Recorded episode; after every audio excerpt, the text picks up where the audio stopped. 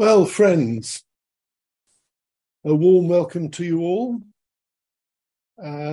Φίλες και φίλοι, ένα θερμό καλωσόρισμα σε όλους εδώ, στη βιβλιοθήκη του Lucy Straw στο Λονδίνο. Για αυτό το διαλογισμό Πανσελήνου στο ζώδιο του Σκορπιού, με το βασικό του τόνο, πολεμιστής είμαι εγώ και από τη μάχη προβάλλω θριαμβευτής. Ένα εξίσου θερμό καλωσόρισμα και σε όλους εσάς που συμμετέχετε μαζί μας μέσα από το Zoom και την πλατφόρμα του Facebook.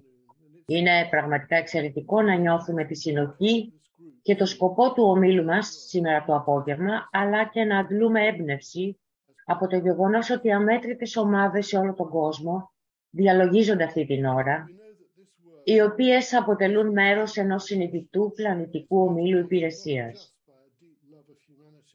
Γνωρίζουμε ότι αυτό το έντονο διαλογιστικό έργο παρακινείται από μια βαθιά αγάπη, όχι μόνο για την ανθρωπότητα, αλλά και για ολόκληρο τον κόσμο.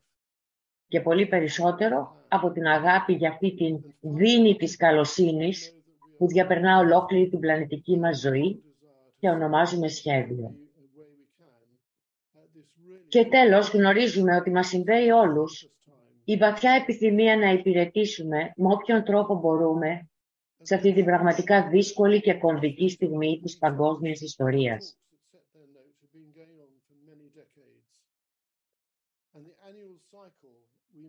Βέβαια, όλοι σας θα γνωρίζετε ότι αυτές οι συγκεκριμένες συναντήσεις και οι ομιλίες που καθορίζουν τον τόνο τους συνεχίζουν εδώ και πολλές δεκαετίες, ενώ η διάνυση του ετήσιου κύκλου μέσα από τις ποικίλες ενέργειες των 12 ζωδίων επιφέρει μια όλο και πιο άρτια ομαδική ανταπόκριση στις δυνατότητες που προσφέρουν τα διάφορα ζώδια στην πλανητική μας ζωή.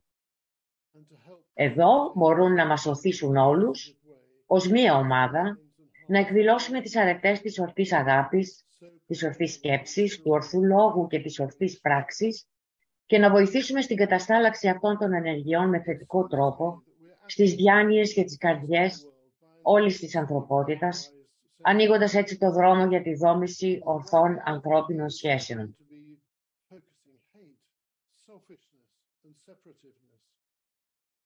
Μου φαίνεται ότι σήμερα αντιμετωπίζουμε στον κόσμο ολοένα και πιο πολλωμένες αξίες. Από τη μια πλευρά υπάρχουν εκείνοι που φαίνεται να εστιάζουν στο μίσος, την ιδιοτέλεια και το διαχωρισμό. Πρόκειται για μια μικρή μειοψηφία, η οποία όμως είναι σαφώς πολύ ισχυρή, όπως δείχνουν τα παγκόσμια γεγονότα που εκτιλήσονται μπροστά στα μάτια μας ακριβώς τώρα. Από την άλλη πλευρά, υπάρχει συντριπτική πλειονότητα των ανθρώπων σε κάθε μέρος του κόσμου, που θέλουν το καλύτερο για όλους, γνωρίζοντας ότι η έμπρακτη καλή θέληση και η θυσία της ιδιοτέλειας αποτελούν τη βέλτιστη ατραπό πρόοδου προς έναν καλύτερο κόσμο και οι οποίοι προσφέρουν σταθερά και αδιάλειπτα το χρόνο τους, την αγάπη τους, τη δημιουργική τους φαντασία και τους προσωπικούς τους πόρους, ώστε να συμβάλλουν σε αυτή την πραγμάτωση. Είναι ενδιαφέρον να σημειωθεί πως ο Τιβετανός προέβλεψε την παρούσα τροπή των γεγονότων με μεγάλη ακρίβεια στο βιβλίο του «Οι ακτίνες και οι μοιήσεις». Αναφέρθηκε στο γεγονός ότι όταν θα ερχόταν η κατάλληλη ώρα, ο Χριστός θα άρχιζε με ένα νέο και πιο δυναμικό τρόπο να επισκιάζει τις διάνοιες όλων των μαθητών και μοιημένων του κόσμου. Αυτό θα προκαλούσε τη διέγερση της φύσης τους και του περιβάλλοντός τους, προκαλώντας αναπόφευκτα διαμάχη. Υποστήριξε επίσης ότι η εισρωή της ζωοποιού αγάπης του Θεού στις καρδιές όλων των ανθρώπων που μπορούν να ανταποκριθούν θετικά σε αυτήν, θα πρέπει εξίσου αναπόφευκτα να παράγει επίσης διαμάχη. Έγραψε ότι η διαχωριστική γραμμή ανάμεσα στους ανθρώπους καλής θέλησης και της μη ανταποκρινόμενης φύσης όσων δεν επηρεάζονται από αυτή την ποιότητα, θα γίνει έντονα, χρήσιμα και επικοδομητικά σαφής. Όσο δεν αληθεύει αυτό σήμερα, συνέχισε λέγοντας ότι θα γίνει επίσης φανερό ότι όταν ο Χριστός εδραιώσει το κέντρο ή εστιακό σημείο του θείου σκοπού σε κάποιο συγκεκριμένο τόπο στη γη, η ακτινοβολία και η επιτελεστική του δυναμικότητα θα προκαλέσει επίσης την αναγκαία διαμάχη, η οποία προηγείται της διευκρίνησης και της απάρνησης των εμποδίων. Ας κάνουμε λοιπόν τώρα μια σύντομη παύση, αναλογιζόμενοι τις ενέργειες της θέλησης για το καλό, της αγάπης και της έμπρακτης καλής θέλησης, που εισραίουν αυτή την περίοδο στο πλανητικό κέντρο που ονομάζουμε ανθρωπότητα, στο ζώδιο του Σκορπιού, το ζώδιο των εξετάσεων και δοκιμασιών. Ας αντιληφθούμε ότι μέσω αυτών βοηθιέται η ανθρωπότητα όχι μόνο να αναγνωρίσει αυτά τα εμπόδια, αλλά και να εργαστεί για να τα εξουδετερώσει και εξαλείψει. Στη συνέχεια θα εκφωνήσουμε από κοινού τις φράσεις του μάντραμ της ενοποίησης, που όταν χρησιμοποιείται σωστά δεν αποτελεί απλά μια προσευχή, αλλά και μια πανίσχυρη βεβαίωση της θέλησής μας, να επιλέξουμε το δρόμο της αγάπης και της ορθής σχέσης και να αποκηρύξουμε συνειδητά το δρόμο του μίσους και του διαχωρισμού.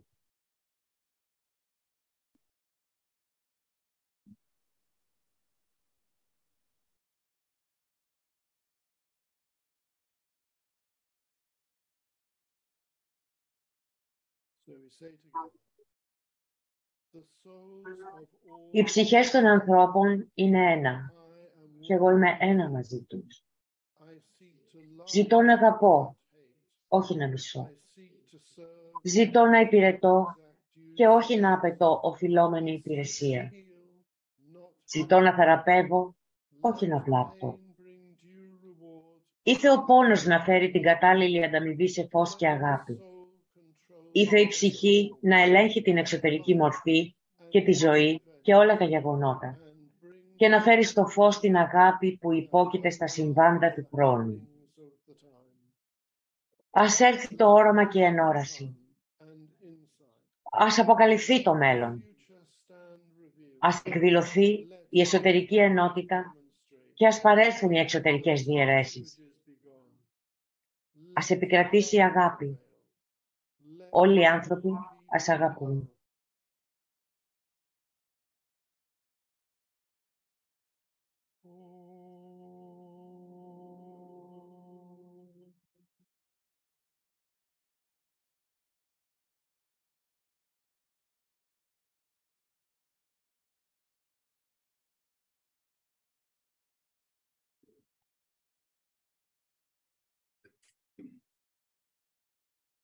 Thank you.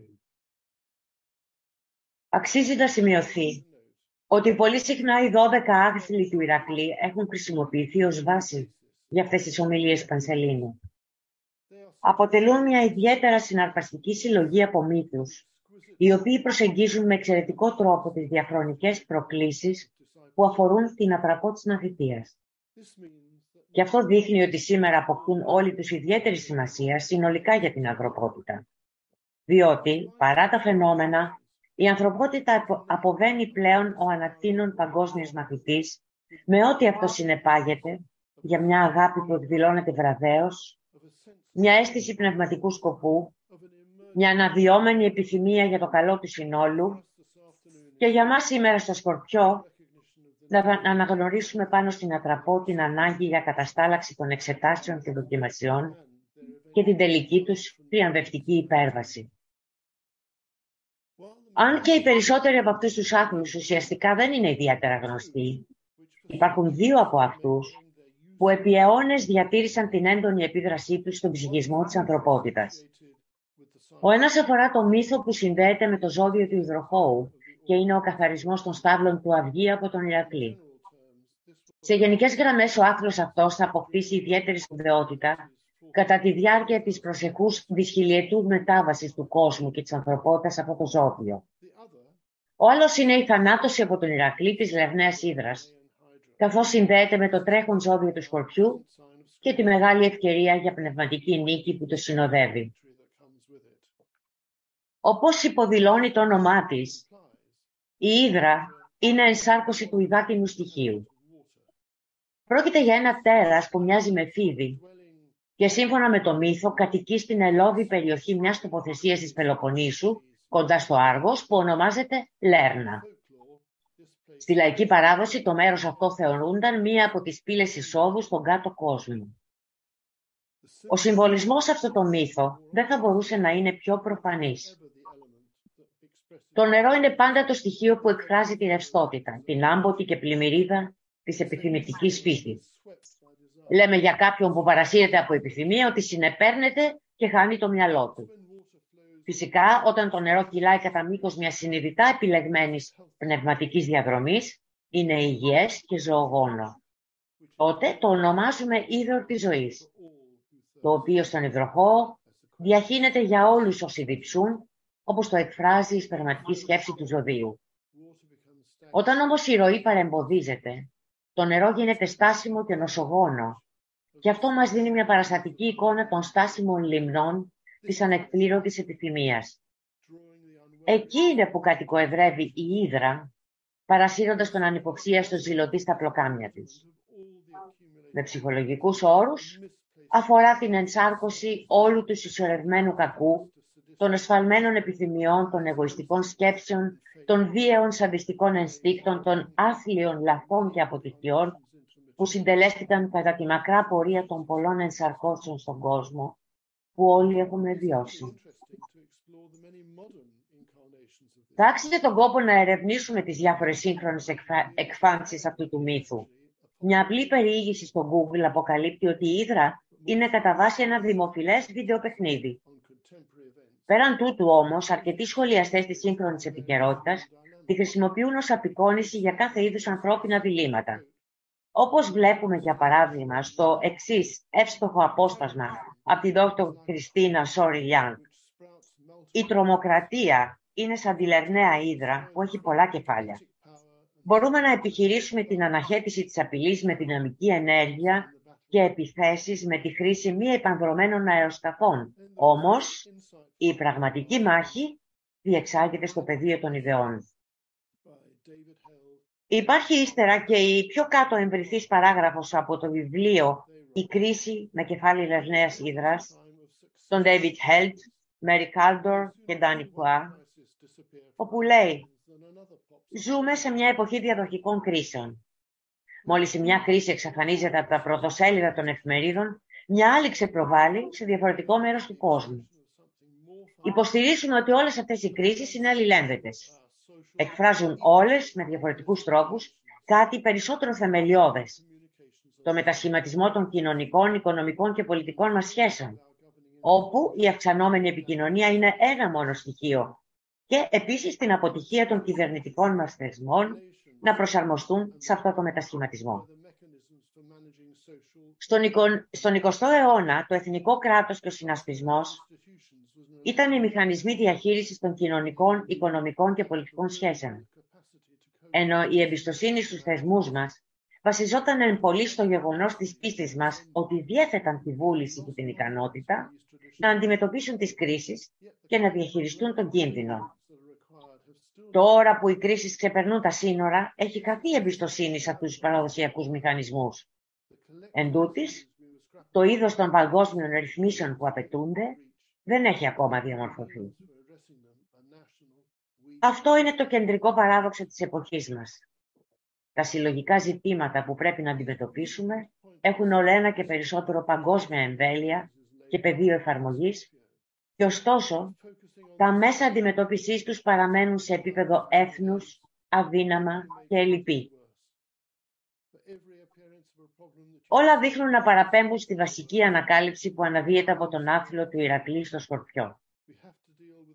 Αυτού του είδους η επικέντρωση στα συμπτώματα, με το κόψιμο των πολλών κεφαλών της ύδρας, επιδεινώνει απλώς την κατάσταση. Όσο το πρόβλημα εμφανίζεται και εξαλείφεται, με άλλα λόγια καταπνίγεται, τόσο περισσότερο θα εμφανίζεται κάπου αλλού. Εκείνο που χρειάζεται είναι να ασχοληθούμε με την αιτία και λιγότερο με το σύμπτωμα.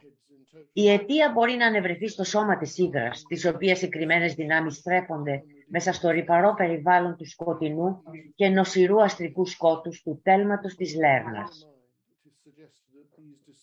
Στην εσωτερική παράδοση υπάρχουν συνολικά 9 από αυτές τις κεφαλές.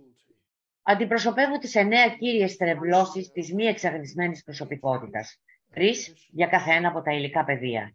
Στο νοητικό επίπεδο, οι στρεβλώσεις αυτές θεωρούνται ότι είναι η αλαζονία, η χωριστικότητα και η σκληρότητα. Στο συναισθηματικό, ο φόβος, το μίσος και η φιλοδοξία, η οπόθος για εξουσία. Και στο φυσικό, είναι η υπέρμετρη ενασχόληση με το σεξ, η αίμονη αγάπη για τις ανέσεις και η εγωιστική συσσόρευση του χρήματος. Αυτή η απεικόνιση αρνητικών χαρακτηριστικών μας παρουσιάζει μια αρκετά ζωφερή προοπτική, μιας και τα βλέπουμε να εμφανίζονται στον κόσμο ολόγυρά μας. Ο Θηβετανός, ωστόσο, μας δίνει τη χαρούμενη διαβεβαίωση ότι ο Σκορπιός είναι πάνω απ' όλα ένα ζώδιο θριάμβου. Πολεμιστής είμαι εγώ και από τη μάχη προβάλλω θριαμβευτής. Πώς επομένως αντιμετώπισε τελικά ο Ηρακλής αυτά τα προβλήματα και πώς θριάμβευσε? Η αρχική του αποτυχία τον όθησε να θυμηθεί τη συμβουλή που του έδωσε ο δάσκαλός του στην αρχή αυτού του άθλου. Σηκωνόμαστε γονατίζοντας. Νικάμε παραδιδόμενοι. Αποκτάμε αφήνοντας. Άφησε κάτω το ξύφος του, το όργανο του χωριστικού νου και της καταστολής. Γονάτισε στο έδαφος σε ένδειξη αληθινής ταπεινοφροσύνης και με τα χέρια του, τα όργανα της θεραπείας και της δημιουργικότητας, ύψωσε ολάκερο το τέρας ψηλά στο φως της ψυχής, την πηγή κάθε αγαθού και την ενσάρκωση του πραγματικού. Τότε η δύναμη της Ήδρας εξανεμίστηκε και το τέρας θανατώθηκε. Πώς πρέπει λοιπόν, ως μέρος ενός παγκόσμιου ομίλου μαθητών, να προσεγγίσουμε τις προκλήσεις του Σκορπιού που κρύβονται στις σκαιές γωνιές του νου της ανθρωπότητας και εκφράζονται σήμερα στο πλήθος των παγκόσμιων προβλημάτων? Ο μύθος του Ηρακλή μας ιστορεί ότι όσο συνεχίζουμε να τα βλέπουμε μόνο ως ένα πλήθος ξεχωριστών προβλημάτων, θα πέσουμε στην ίδια παγίδα που έπεσε και ο Ηρακλής. Θα συνεχίσουμε να τα αντιμετωπίζουμε αποσπασματικά και θα διαπιστώσουμε ότι μόλις αντιμετωπίσουμε ένα, θα εμφανιστούν στη θέση του άλλα τόσα. Πρέπει να φτάσουμε στην υποκείμενη αιτία πίσω από όλα τα προβλήματα και στα τρία υλικά πεδία. Ο βασικός κορμός της Ερναίας Ήδρας θα πρέπει να είναι αυτός. Και αυτό είναι που εμείς ως μαθητές ατομικά και ομαδικά πρέπει να μάθουμε να το αναγνωρίζουμε και στη συνέχεια να το ανυψώνουμε στο φως της ψυχής. Αν αναλογιστούμε εν συντομία τις 9 στρεβλώσεις που αντιπροσωπεύουν τα 9 κεφάλια της Ήδρας, είναι όλα τους αποτέλεσμα της αίσθησης χωριστικότητας, χαρακτηριστικής της χωριστικής προσωπικότητας. Η Alice Bailey επεσήμανε κάποια φορά ότι αν πρέπει να μιλήσουμε από την άποψη της αμαρτίας, στην πραγματικότητα υπάρχει μόνο μία αμαρτία και αυτή είναι η αίσθηση του διαχωρισμού. Αυτό θα πρέπει να αντιμετωπιστεί ή διαφορετικά να συγχωρευτεί και να αφαιθεί πίσω. Καθώς οραματιζόμαστε, δημιουργούμε και αναπτύσσουμε ορθές σχέσεις, με άλλα λόγια υψώνουμε το σώμα της Ήδρας ή την αίσθηση της χωριστικότητας στο καθαρό φως της ψυχής, τότε θα απενεργοποιηθεί αυτομάτως και θα σβήσει, όπως ακριβώς το σκοτάδι εξαφανίζεται όταν ανάβουμε το φως.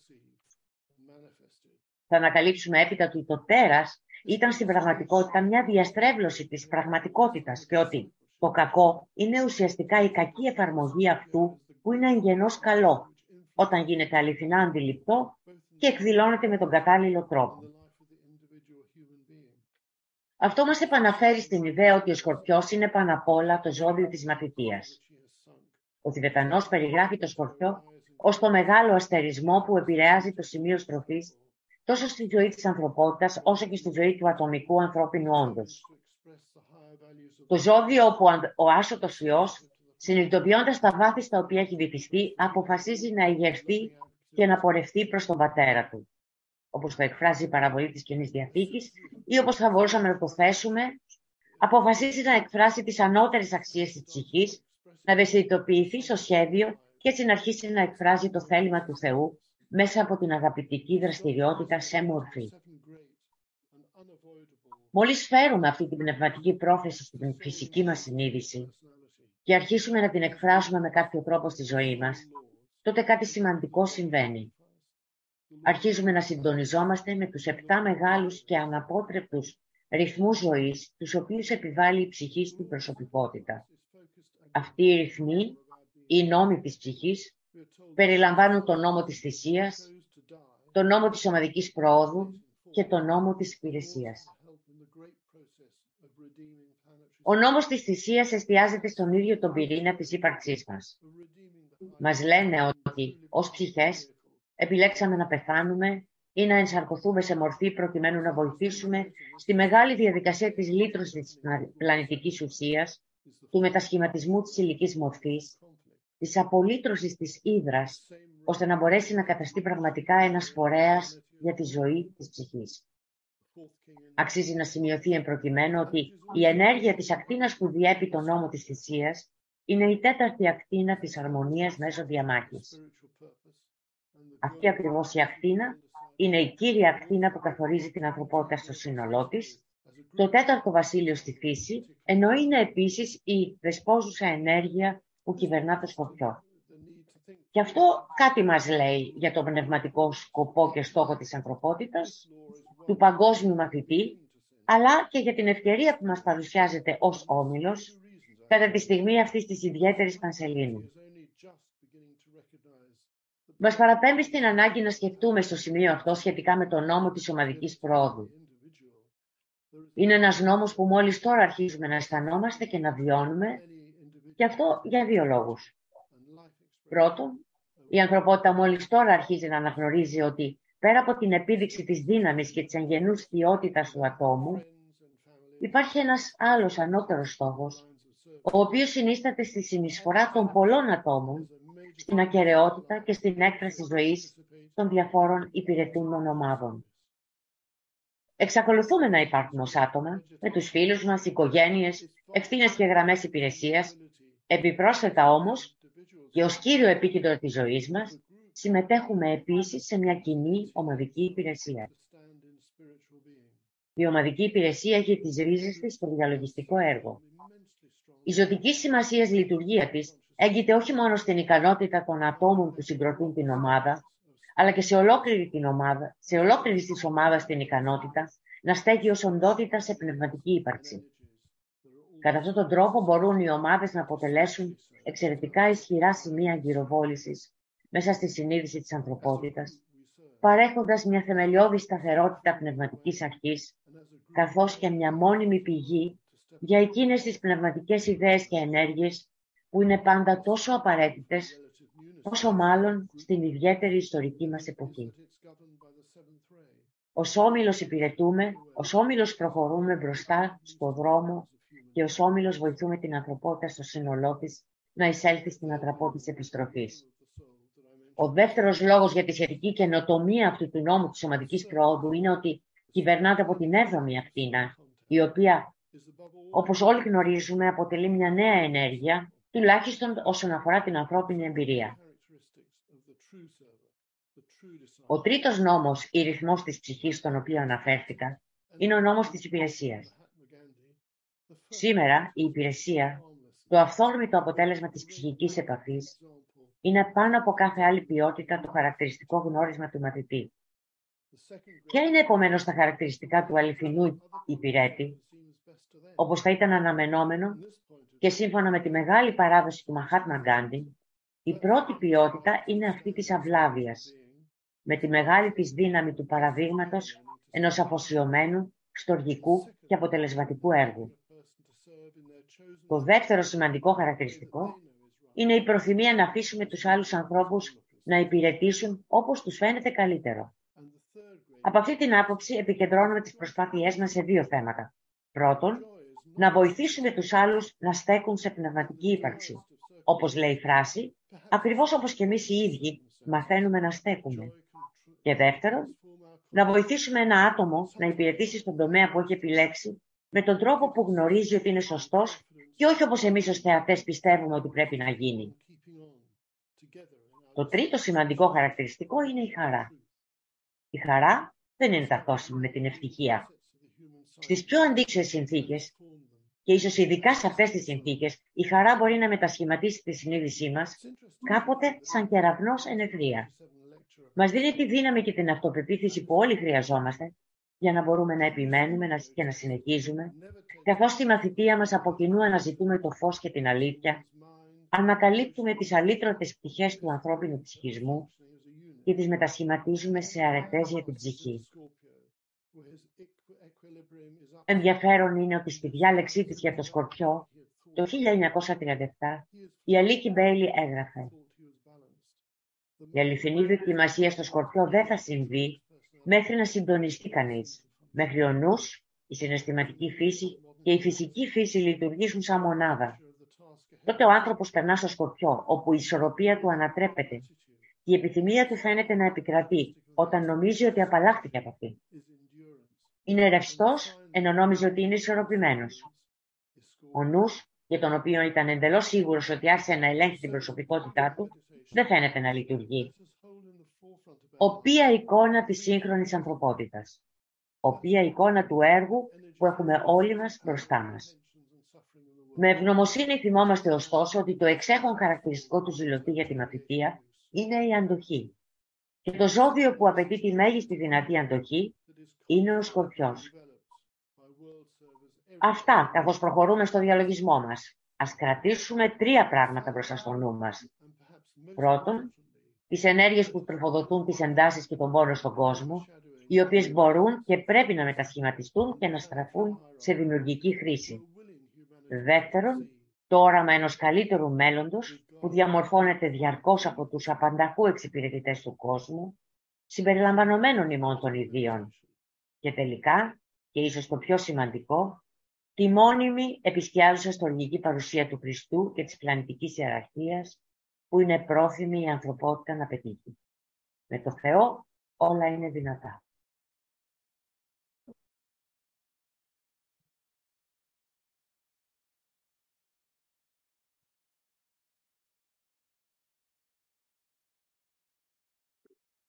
Ας περάσουμε τώρα στο διαλογισμό.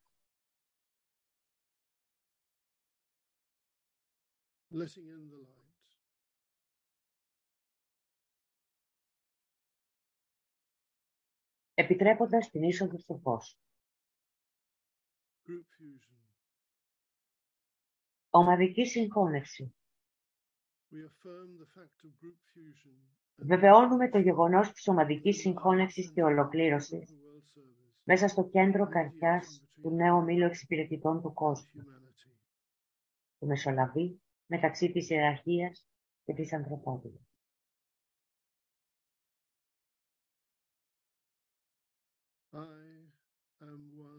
Είμαι ένα με τους αδερφούς μου στον όμιλο και ό,τι έχω όλα είναι δικά τους. Ήθε η αγάπη που είναι μέσα στην ψυχή μου να διαχειριστεί προς αυτού. Ήθε η δύναμη που είναι μέσα μου να τους ανυψώσει και να τους βοηθήσει. Ήθε οι σκέψεις που δημιουργεί η ψυχή μου να φτάσουν σε αυτούς και να τους ενθαρρύνουν.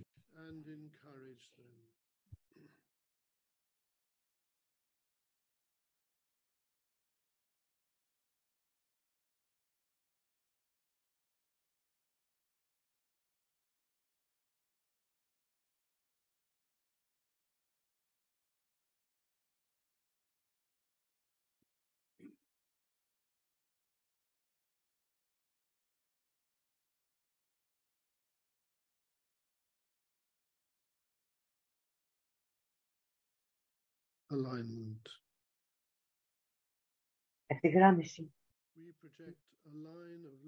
Προβάλλουμε μια γραμμή φωτεινής ενέργειας προς την πνευματική ιεραρχία, την πλανητική καρδιά, το μεγάλο άσραν του Σανάτ Κουμάρα και προς τον Χριστό, την καρδιά της ιεραρχίας.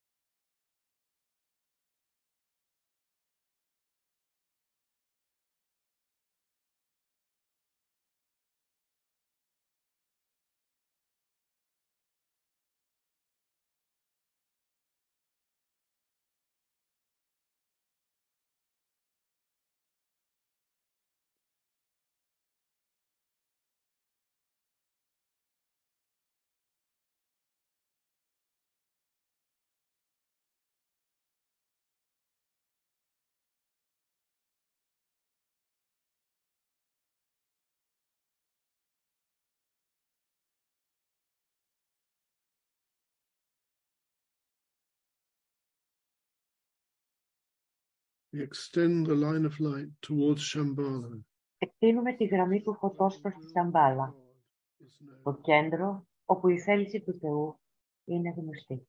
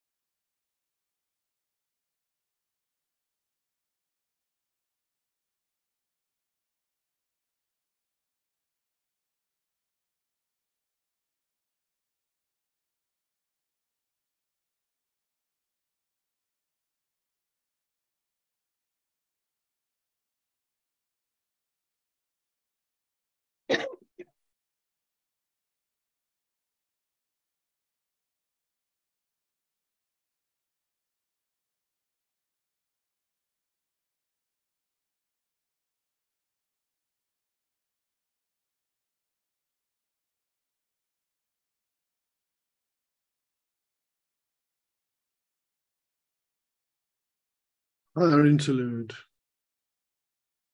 Ανώτερο διάλειμμα. Κρατάμε τον ενατενή ζωντανού ανοιχτό στις εξωπλανητικές ενέργειες που εισραίουν στη Σαμπάλα και ακτινοβολούνται μέσω της ιεραρχίας.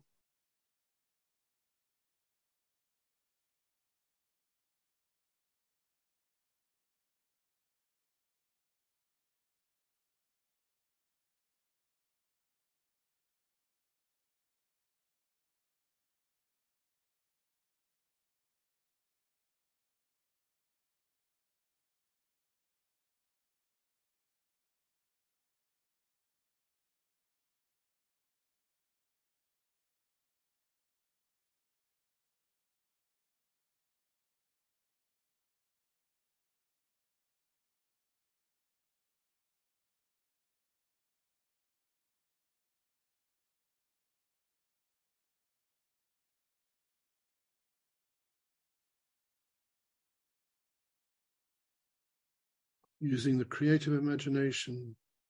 Χρησιμοποιώντας τη δημιουργική φαντασία, επιχειρούμε να δούμε τα τρία πλανητικά κέντρα, Σαμπάλα, ιεραρχία, ανθρωπότητα, να έρχονται βαθμία σε ευθυγράμμιση και αλληλεπίδραση.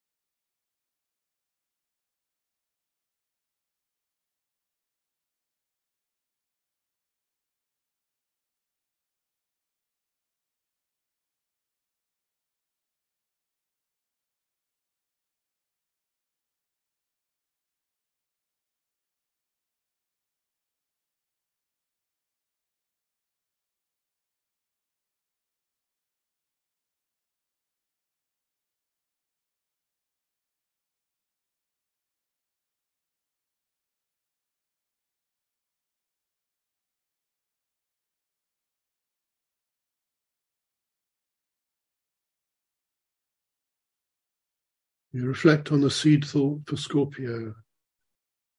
Warrior. Διαλογιζόμαστε πάνω στη σπερματική σκέψη του Σκορπιού.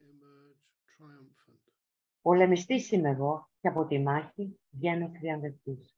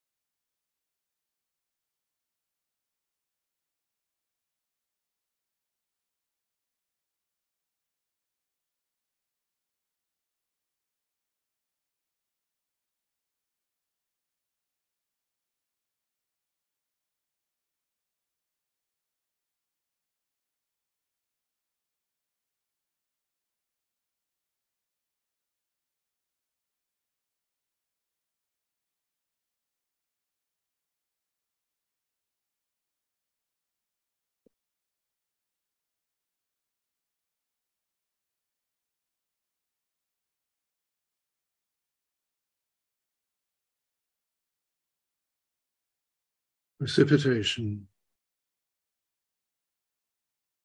Απεστάλαξη.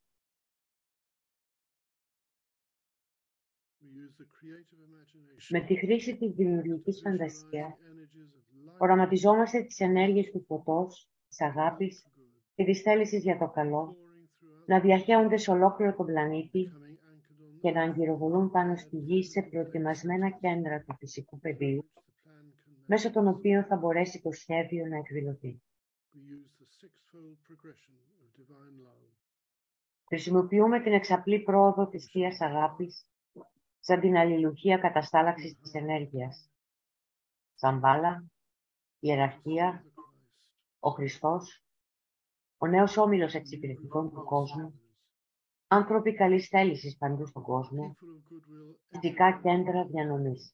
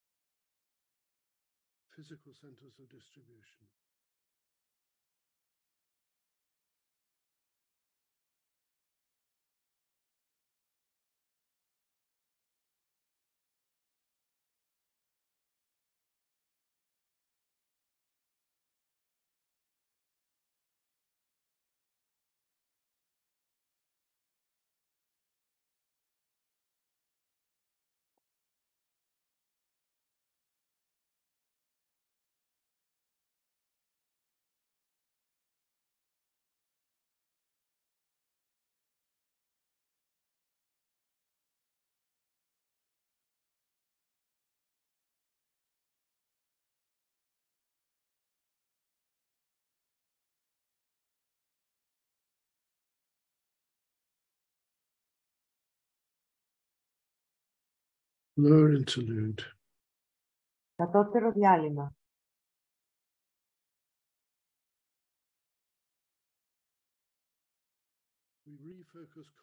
Επανεστιάσουμε τη συνείδηση ως όμιλος μέσα στην περιφέρεια του μεγάλου άσραμ. Από κοινού εκφωνούμε τη βεβαίωση. Στο κέντρο όλης της αγάπης στέκω. Από αυτό το κέντρο, εγώ, η ψυχή, θα κινηθώ προς τα έξω. Από αυτό το κέντρο, εγώ, εκείνος που υπηρετεί, θα εργαστώ. Ήθε η αγάπη του Θείου εαυτού να διαχυθεί μέσα στην καρδιά μου, μέσω του ομίλου μου και σε ολόκληρο τον κόσμο.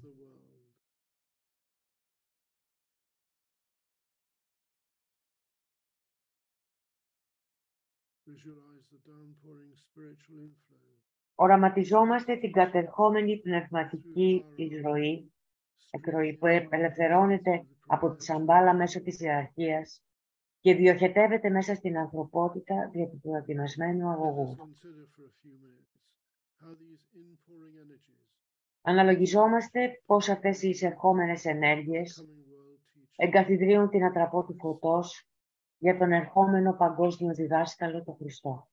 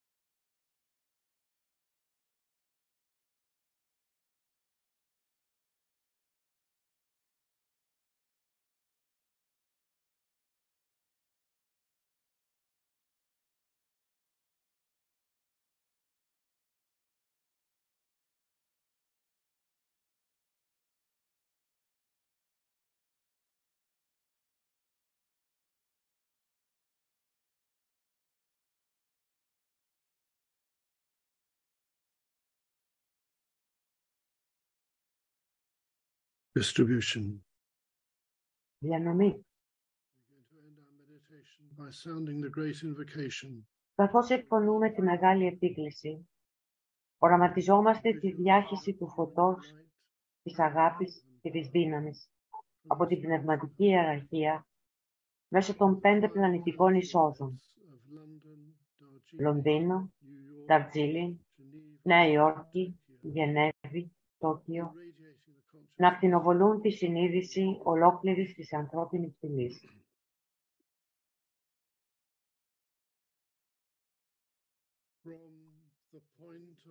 Από την εστία του φωτός, μέσα από τη διάνοια του Θεού, ας διαχυθεί φως μέσα στις διάνοιες των ανθρώπων.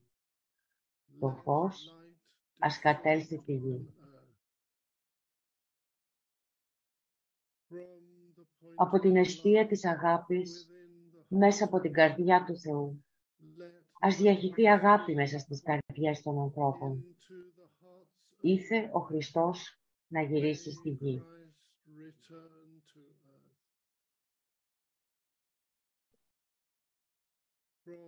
Από το κέντρο, όπου η θέληση του Θεού είναι γνωστή, ο σκοπός σας καθοδηγεί τις μικρές θελήσεις των ανθρώπων.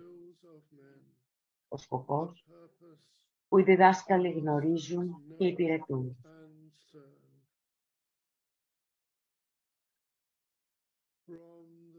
Από το κέντρο που ονομάζουμε φυλή των ανθρώπων, το σχέδιο της αγάπης και του φωτός ας πραγματοποιηθεί και ήθε να σφραγίσει την πύλη του κακού.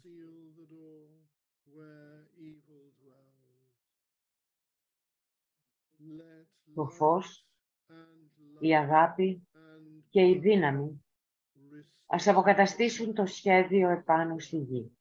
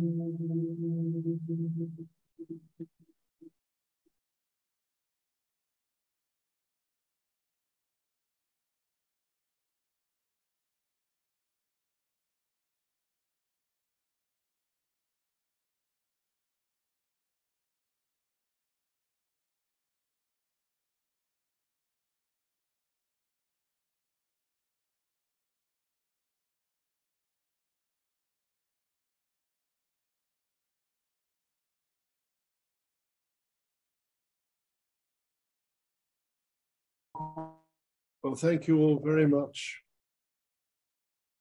Our next meetings.